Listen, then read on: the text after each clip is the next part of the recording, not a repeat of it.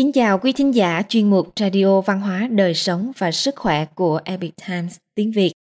Hôm nay chúng tôi hân hạnh gửi đến quý vị bài viết do Lý Dực Vân thực hiện có nhan đề Những câu chuyện lạ thời Tam Quốc, phần 1 Lời dự ngôn ẩn đố gần 200 năm Bài viết được dịch giả Sương Sương chuyển ngữ từ bản gốc của Epic Times Hoa ngữ. Mời quý vị cùng lắng nghe. Bắt đầu từ cuối thời kỳ Tây Hán, trong dân gian lưu truyền một sấm thư không rõ từ đâu, là một dự ngôn khó bề phân biệt. Đại Hán giả, đương đồ cao giả. Khi Đông Hán vừa lập, quan vũ đế Lưu Tú đã viết thư chiêu hàng công tôn thuật, vốn đang tự xưng vương trên đất thục. Trong thư, Lưu Tú cũng dùng dự ngôn này để châm chọc công tôn thuật Nghe nói đại hán giả đương đồ cao, lẽ nào ông lại chính là đương đồ cao? Trong thư, Lưu Tú cho rằng đương đồ cao là một người tương lai sẽ thay thế hán thất.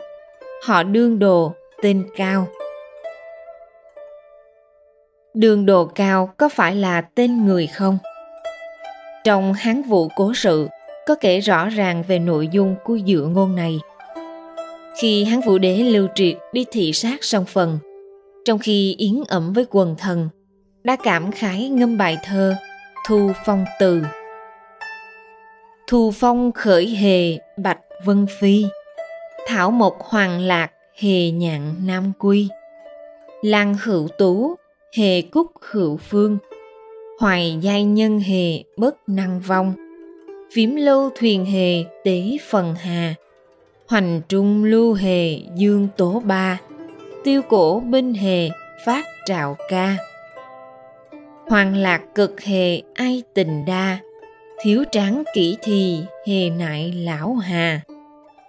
Tạm dịch nghĩa. Gió thu thổi, mây trắng bay. Cỏ cây vàng rụng, nhạn về phương nam. Làng rất đẹp, cúc rất thơm mà nỗi nhớ giai nhân không thể quên. Bồn bền lưu thuyền, vượt sông phần, vắt ngang dòng chảy sóng trắng cuộn. Tiêu trống vang lên, hát chèo thuyền. Vui sướng cực độ nhưng bi thương không ít. Một thời trai trắng nay già rồi sao? Vũ đế khi đó hơn 40 tuổi, đã nói tiếp về dự ngôn này thiên mệnh lưu gia chúng ta sau khi mất đi, lại được quay về. Không biết vị nào trong con cháu tôn thất có thể đảm đương được trọng trách. Nhưng khi sáu, bảy cái tai ách đến, đương độ cao sẽ thay thế nhà hán chúng ta. Mọi người đều cảm thấy vũ đế hà tất trong lúc vui vẻ ở đây lại nói ra những lời vong quốc xui xẻo này. Nhưng vũ đế cũng chỉ hờ hững nói, ta có lẽ đã say rồi có điều, từ xưa đến nay, có gia tộc nào có thể giữ mãi được thiên hạ đâu. Nếu như họ lưu chúng ta, không còn là chủ thiên hạ, cũng không có vấn đề gì. Trong câu chuyện hiển nhiên cho rằng, hán vũ đế lưu triệt khi tuổi trung niên đã nghe nói đến lời dự ngôn này. Vô luận như thế nào, dự ngôn này đã được lưu truyền trong thời lưỡng hán.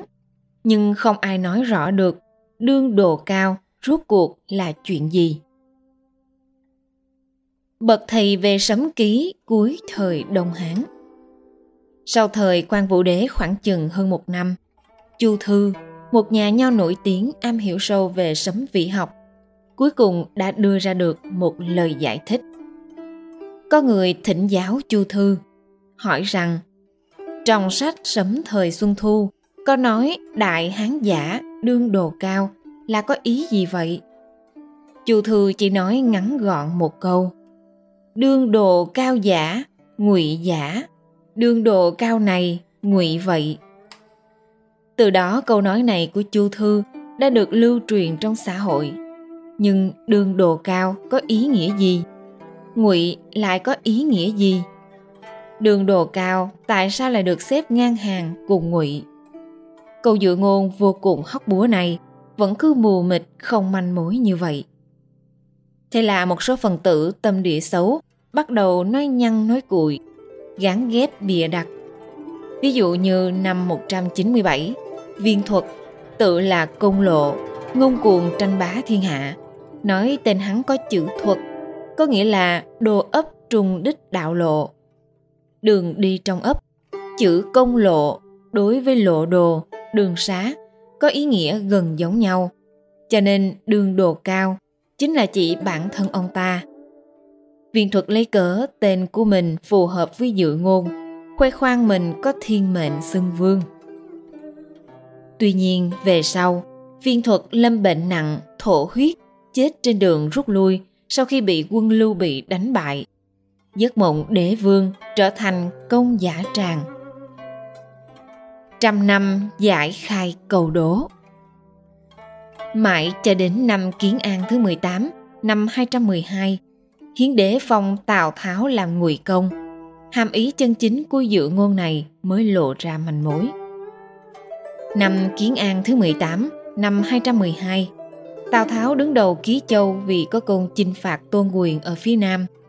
Hán hiến đế hạ chiếu đem đất đai của 10 quận ở Ký Châu, phong cho Tào Tháo làm lãnh địa, cũng ban tặng chính tích tiêu biểu cho vinh dự tối cao. Trong lãnh địa có một quận gọi là quận Ngụy. Tào Tháo bởi vậy được phong làm Ngụy Công. Tuy nhiên căn cứ vào thuyết văn giải tự, chữ Ngụy cổ là chữ Nguy. Đến triều Hán mới bỏ chữ San ở trên thành chữ Ngụy. Sau khi Tào Tháo qua đời, thái sử thừa của Tào Phi là Hứa Chi đem rất nhiều tư liệu trong tay ra công khai – chỉ rõ chữ ngụy giống chữ nguy. Ý chỉ cung khuyết cao lớn sừng sừng ở hai bên đạo lộ. Bởi vậy mọi người mới chợt hiểu ra, nguyên lai đồ cũng chính là đạo lộ, thông đồ, đương đồ cao, là chỉ cung khuyết cao lớn sừng sừng ở hai bên đạo lộ, cũng chính là chữ nguy, gốc của chữ ngụy. Mà tào tháo chính là được phong ở đất ngụy. Dự ngôn này chính là ý chỉ lên thay nhà Hán chính là hậu thế của ngụy công Tào Tháo. Bấm tay tính toán, nếu như tính từ thời khi quan vũ đế thành lập nhà Đông Hán năm 25 đến khi Tào Tháo được phong ngụy công năm 212 thì dự ngôn này cũng lưu truyền hơn 180 năm. Đáp án mới được hé lộ. Có người nói, lời giải này là đám người của hứa chi ngụy tạo vì muốn hợp lý hóa việc Tào Phi xưng đế.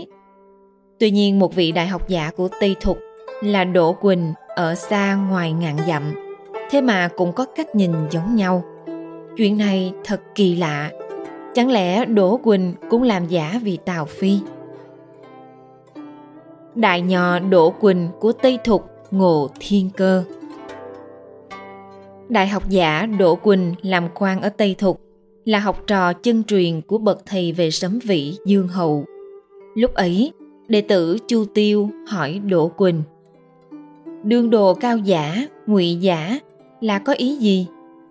Đỗ Quỳnh giải thích Ngụy, nguy, ý nghĩa gốc là cung khuyết sừng sững, cao cao đứng ở bên đường. Trong dự ngôn lấy đương đồ cao, ám chỉ cung khuyết cao lớn sừng sững ở bên đường – cũng chính là chữ ngụy bây giờ. Đồng thời, ông còn đưa ra một quan sát thú vị. Cổ đại dạng chức quan đều không cần chữ tào, nhưng từ thời hán đến nay, tất cả mọi người đều nói, lại tào, quan tào, hầu tào. Đây có lẽ là ý trời vậy. Trong lời nói của mình, ông kinh ngạc trước thiên ý rằng họ tào sẽ thay thế nhà hán. Năm 220 Hán Hiến Đế nhường ngôi cho Tào Phi. Lượng Hán từ năm 202 trước công nguyên đến năm 220, kéo dài 422 năm, vừa vặn ứng với lục thức chi ách. 6742, 420 năm, lượng Hán chính thức kết thúc ở đây. Thiên mệnh nhân quả một dự ngôn cổ xưa được lưu truyền hơn 100 năm, báo trước tính tất yếu lập quốc của Tào Ngụy. Sau khi Hán Hiến Đế nhường ngôi, trong chiếu lệnh của mình, Tào Phi cũng hiểu rất sâu chuyện nhân quả. Ông nói bản thân. Là người đức mỏng, làm sao có thể ở đây? chưa dám nghĩ là mình đảm đương vậy. May nhờ tiên vương đức cao vọng trọng, thông tới thần linh, vốn không phải sức người vậy. Ông cảm ơn phụ thân có công đức chói lọi đối với nhà Hán. Bởi vậy, ông mới có phúc phận kế thừa ngôi báu của Hán thất. Vương An Thạch từng ca ngợi Tào Tháo, công danh cái thế biết là ai, khí lực xoay chuyển trời đất đến đây dừng. Khen ngợi Tào Tháo ngăn cơn sóng dữ nơi loạn thế, là anh hùng đã thành tựu được công danh cái thế. Có thể nói là hiểu rất sâu về công lao sự nghiệp của Tào Tháo. Hậu nhân nhiều lần phê bình cha con họ Tào soán ngôi nhà Hán.